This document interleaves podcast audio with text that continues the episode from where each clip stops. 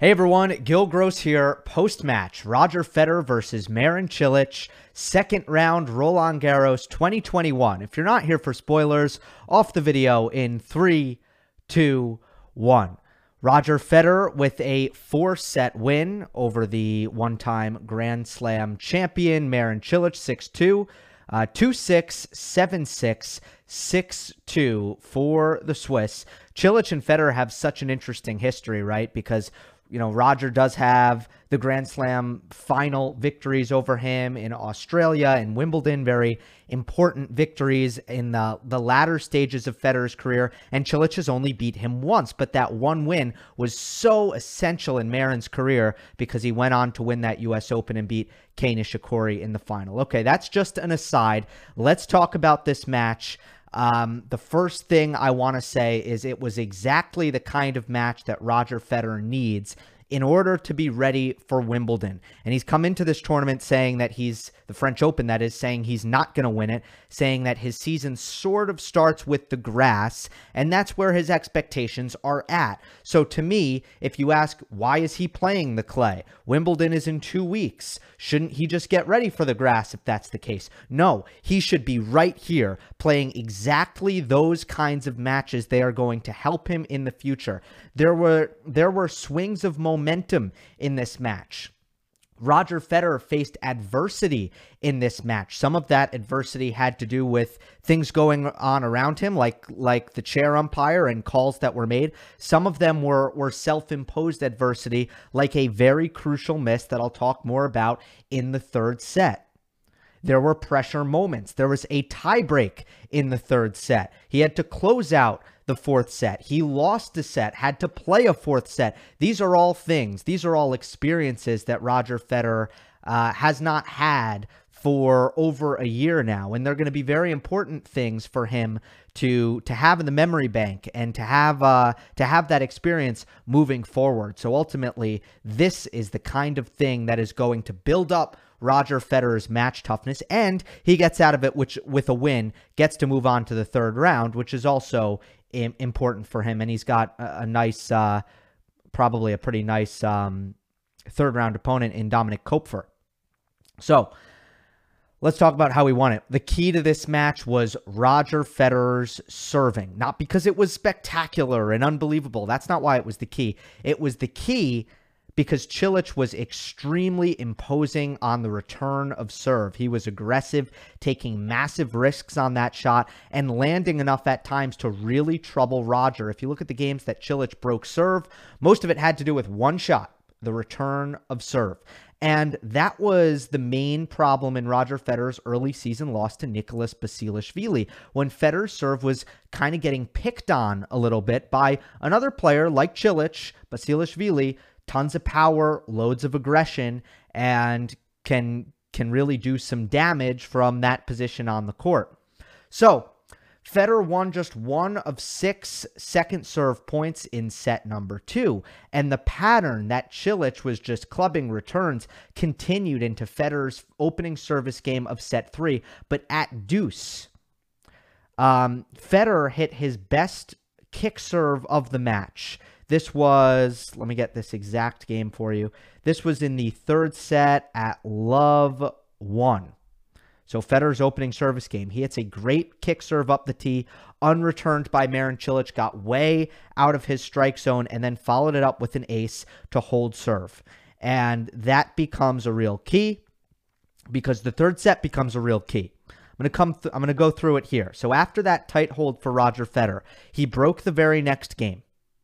On breakpoint, he used his down the line backhand, which worked all match long. Quick aside here uh, Federer hit so many ba- uh, backhand down the line winners from neutral positions because Cilic was leaning so hard to his left. And every time Federer hit that shot, it surprised Marin. It was extremely effective. It wasn't being covered. Um, by Cilic, and as a result, Federer really feasted on that shot and in some big moments as well. So Federer gets the break, consolidates it, and goes up love 40 in Cilic's next service game. At that point, it, it looks like set number three done and dusted for Federer.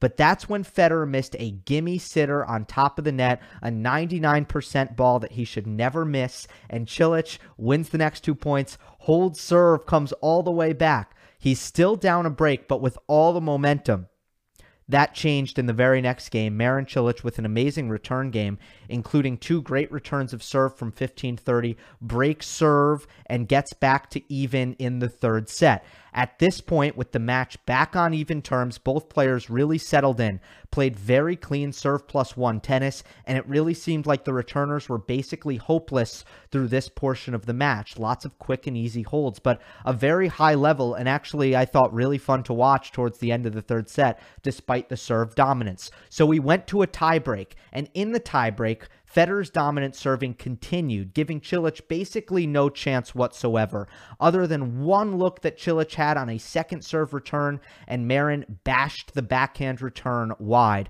But Rogers serve plus one tennis and really just just his early dominance in the rally on serve was absolutely tremendous in this third set tiebreak.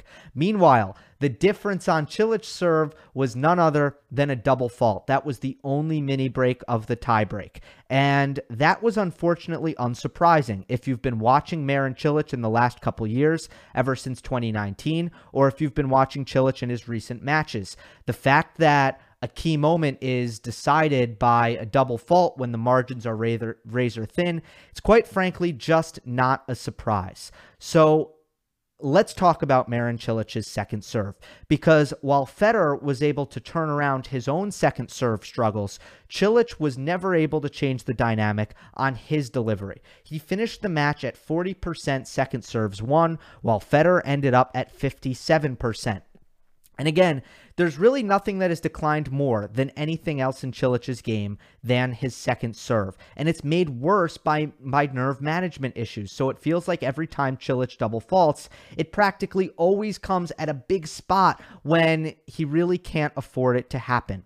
So if you go through this match, Cilic double faulted not only in the third set tiebreak, but also at 1 all in the first set when Federer got the crucial break in the first, and at 1 2 in the fourth set when Federer got that break and ultimately rode it to a fourth set victory. So normally when Federer has broken in this match, especially when he's broken uh, with the match on serve, it was pretty much always uh, thanks in part, at least once, uh, to a Cilic double fault.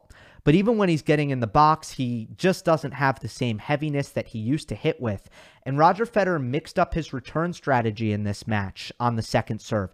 Sometimes he'd come up and take it very early, hit it down the middle with a lot of pace, and just rush Cilic. Got a couple of shank forehands um, on that play. In the first set, he also hit some nice ones into Cilic's backhand corner.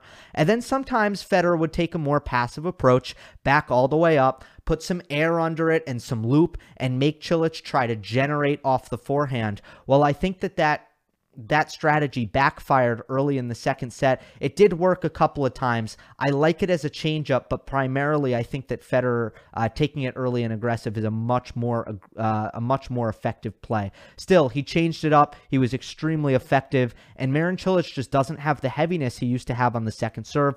Federer was advantageous and uh, very very strong on the second serve return for the most part. Uh, Roger is deep into his bag of tricks at Roland Garros. I want to highlight some of the Federer magic that we saw. Uh, it was on full display in the Denis Istomin match where he was using his variety um, to the fullest extent. But let's go to the the game that Federer got the break at 1-2 in the fourth set. Yes, Marin Cilic double faulted in that game, but also you saw two shots from Federer that you'll basically never see from anyone else on tour, basically, uh, which is a drop shot return that Federer hit for a winner excuse me, not a winner. It set up a very easy pass on the next ball. Earlier in the match, he did hit that same shot for a winner. So he was two for two on the backhand drop shot return off the second serve. Again, it does speak to, uh, in part, Cilic's lack of weight on the kick serve. Uh, but still, I think he can. I think Federer would do it against most opponents. Uh, Federer also hit an approach shot aimed at the body, which is just completely flummoxing. And I think I would be pretty shook if I were Federer's opponent and he had a, a mid-court backhand from the sideline position, and you're you're in a position where, you know, you don't know whether you need to explode to your left or your right, and suddenly the ball's coming right at your chest. And that set up a, a nice and easy volley for Federer on the approach, which he put away. He also hit a backhand down the line winner in that game, which, as I said earlier in the video, was available for Federer in neutral rallies, and it just felt like he he almost never missed it. In fact, this is impromptu, but I'm going to go to stroke summary here on emphasis, and I'd like I'd love to see Federer's backhand because I feel like it was extremely efficient, and yes, it was quite efficient with uh, six winners, two forced errors, and nine unforced errors. So the backhand. Um, you know that it doesn't it's not incredible, but it is quite good. It was clutch for him. And this was a, a really good win for Roger Federer over Marin Cilic, second round Roland Garros. Uh, again, Koepfer is next for Federer. Hope you enjoyed. Don't forget to subscribe, and I'll see you next time.